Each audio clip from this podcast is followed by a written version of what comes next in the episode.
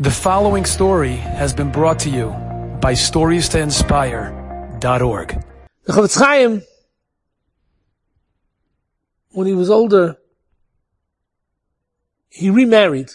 Chofetz Chaim was married for three times, and the Chofetz Chaim had a girl, a very young daughter. At the end of the First World War, I'm sorry, in the beginning of First World War, she was about eight years old, and she's telling over this story. The fighting was going on, but it wasn't so close to Radin. So the people were comfortable. Everybody was staying home. Nobody was leaving. But then the front came all the way till Radin, and the Chofetz Chaim decided that we have to run away. It was a Friday morning, and they they packed up some things.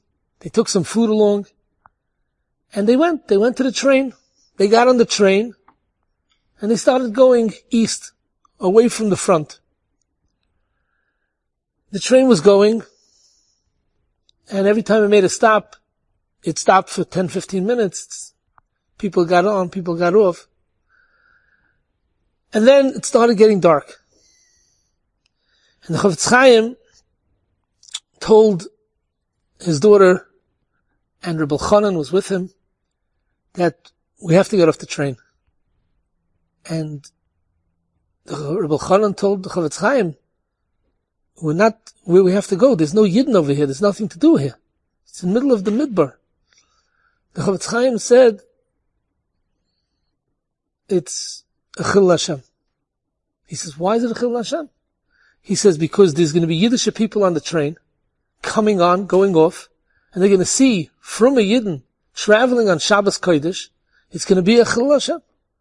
So Rabbi Chanan told the Chofetz Chaim, oh, pikuach nefesh. We're running away from the war. Everybody understands that.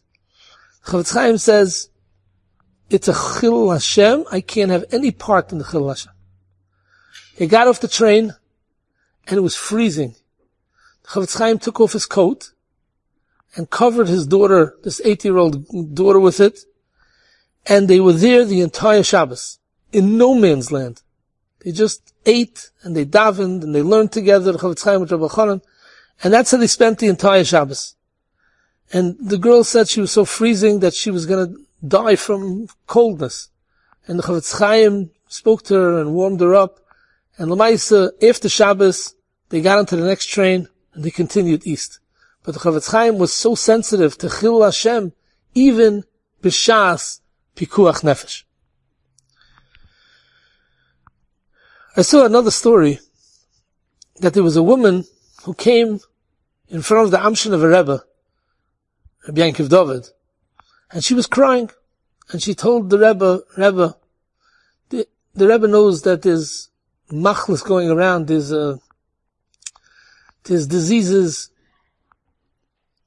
pandemic, and my oldest son, my Bechor, died from the pandemic. What could I do? But now my second son became sick. I only have two sons, and I'm scared I'm going to lose my second son. Please have Rahmanas on me. Give me a bracha that should, my baby should live. So the Amshinover Rebbe told her, I'm maftiach you that your son is going to live in ganzen gesund. Don't worry. So the lady was very happy and she went out. Meanwhile, the Gaboyim went over to the Rebbe and they said, Rebbe, you don't even know who this lady is. Why are you taking on such a guarantee that she, the baby's going to live? So he said, what could I do? If I don't give her this bracha, if I don't tell her that her baby's going to live, she's going to stay here a whole day and cry. It's going to take away from my Avodah Hashem. I have to give her the bracha. When the Gabayim left, the Rebbe got up in his room and he started crying to Rabbi Shalom. And they were listening outside the door. And this is what the Rebbe said. Rabbi Shalom, this lady thinks that I'm a tzaddik. And if my bracha is not neskabel by you, HaKadosh Baruch Hu, chas v'shalom, it's going to cause a chil Hashem. And Mamela, they're going to say that divrei tzaddikim don't help the brachas of a tzaddik is gornisht. So even though that be'emes, you know, I'm not a tzaddik. But since she thinks that I'm a tzaddik, so please have and make it that a nochil should come out from what I said and be marapa the baby and the baby should live. And Taka, Avada, we all know the baby lived.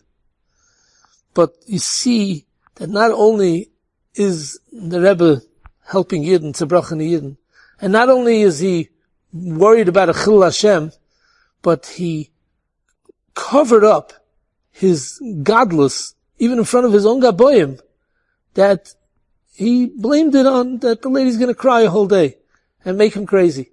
And, but really, he was coming to HaKadosh Baruch Hu with a, with a bakosha that uh, Chil Hashem shouldn't come out. I heard a story from Moshe Aaron Stern. Moshe Aaron Stern said that in Tovshin Chaf Aleph, they made Gateshead Yeshiva was building a brand new building.